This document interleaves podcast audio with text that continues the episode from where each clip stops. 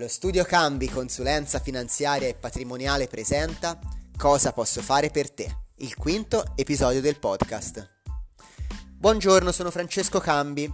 Il tema di oggi parte dalla domanda che la maggior parte delle coppie si fa quando decidono di andare a vivere insieme.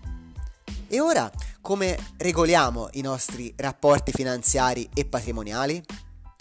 Beh, sono finiti i tempi dei nostri nonni che sicuramente sposati vivevano con semplicità i, i loro rapporti economici.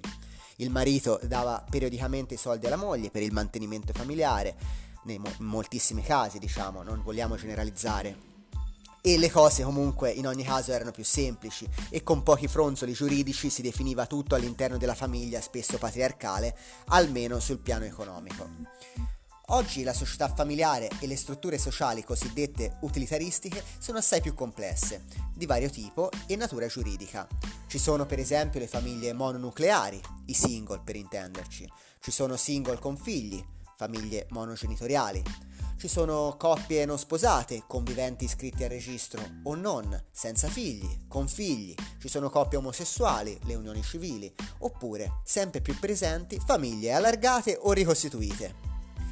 Per cui ad un giovane o ad una coppia giovane occorre, prima di decidere di vivere fuori del nucleo genitoriale, conoscere ogni caratteristica ed i relativi vantaggi e svantaggi di ogni figura giuridica familiare.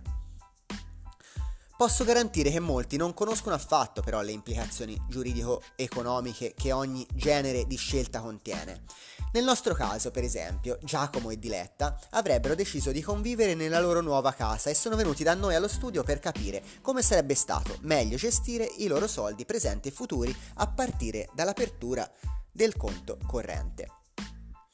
Abbiamo preferito però, prima di entrare nel merito, chiarire loro cosa comporta, da un punto di vista economico, nei diritti e nei doveri reciproci oggi, vivere in una famiglia di fatto.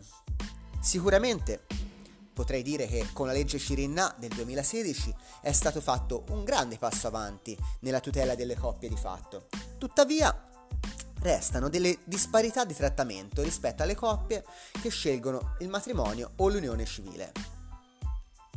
Coppie di fatto, quindi. Quali sono, ad esempio, i diritti principali negati? Beh, i conviventi, anche dopo la formalizzazione del legame presso l'anagrafe, non hanno il dovere di fedeltà verso il partner, come accade anche nelle unioni civili. Quindi il convivente tradito non può chiedere addebiti e risarcimenti di alcun tipo dopo l'eventuale separazione. Ma le lacune più evidenti riguardano i rapporti ereditari. Infatti, il convivente non è considerato un erede legittimo del partner e non gode di, di diritti ereditari. Immaginatevi cosa deve passare il convivente superstite che, oltre alla perdita del suo compagno, capisce di non avere il pieno diritto ad abitare nella casa di proprietà del defunto, nella quale magari hanno convissuto insieme da sempre. La legge concede solo un periodo in cui può continuare questa persona a vivere nell'immobile e precisamente non meno di due anni e non più di cinque anni se non ci sono figli, non meno di 3 anni in presenza di figli minori o disabili. Il superstite può solamente sperare in una specifica disposizione testamentaria, ma anche in questo caso ha diritto solo alla quota disponibile, ovvero quella piccola parte del patrimonio non destinata ai familiari, che rimangono per legge gli unici eredi beneficiari.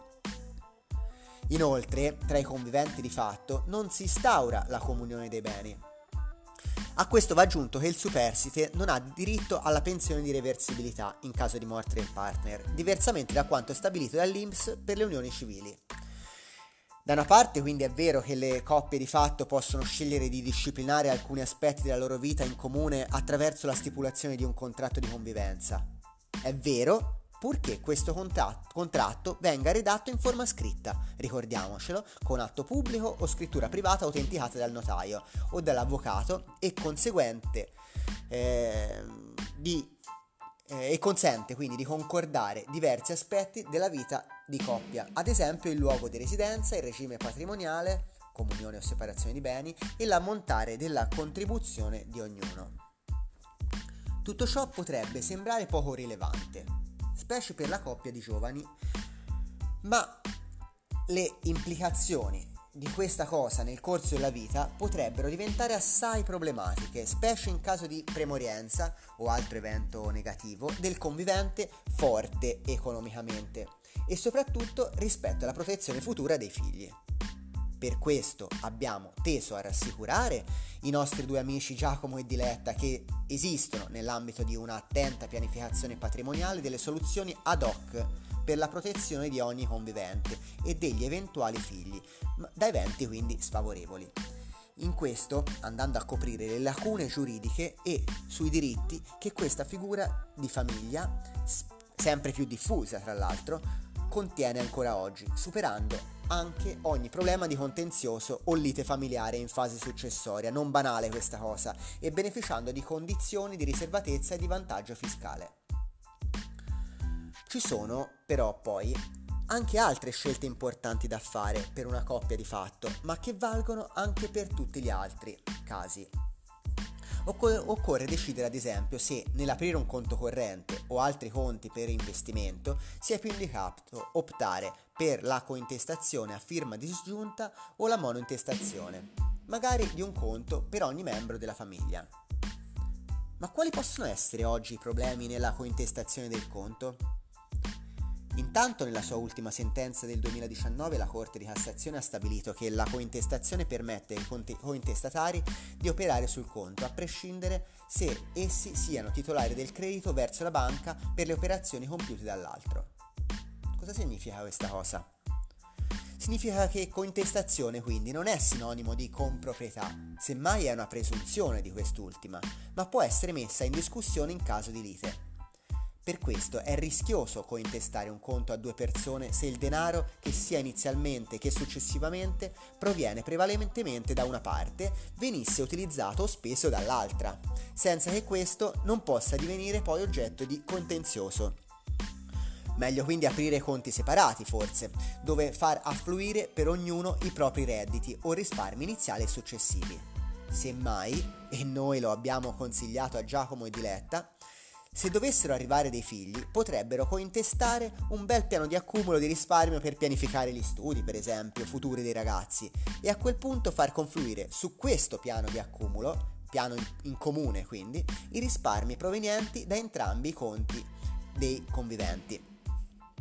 Insomma, avrete capito che anche per una domanda apparentemente semplice come e ora come regoliamo i nostri rapporti finanziari e patrimoniali? Da cui siamo partiti in questo podcast, non ci sono soluzioni semplici e uguali per tutti i casi familiari. Bisogna sempre farsi aiutare da esperti per comprendere ogni tipo di implicazione delle scelte da compiere e così sentirsi protetti e più sicuri per averle fatte. Un caro saluto e arrivederci al prossimo episodio di Cosa posso fare per te. Ciao a tutti!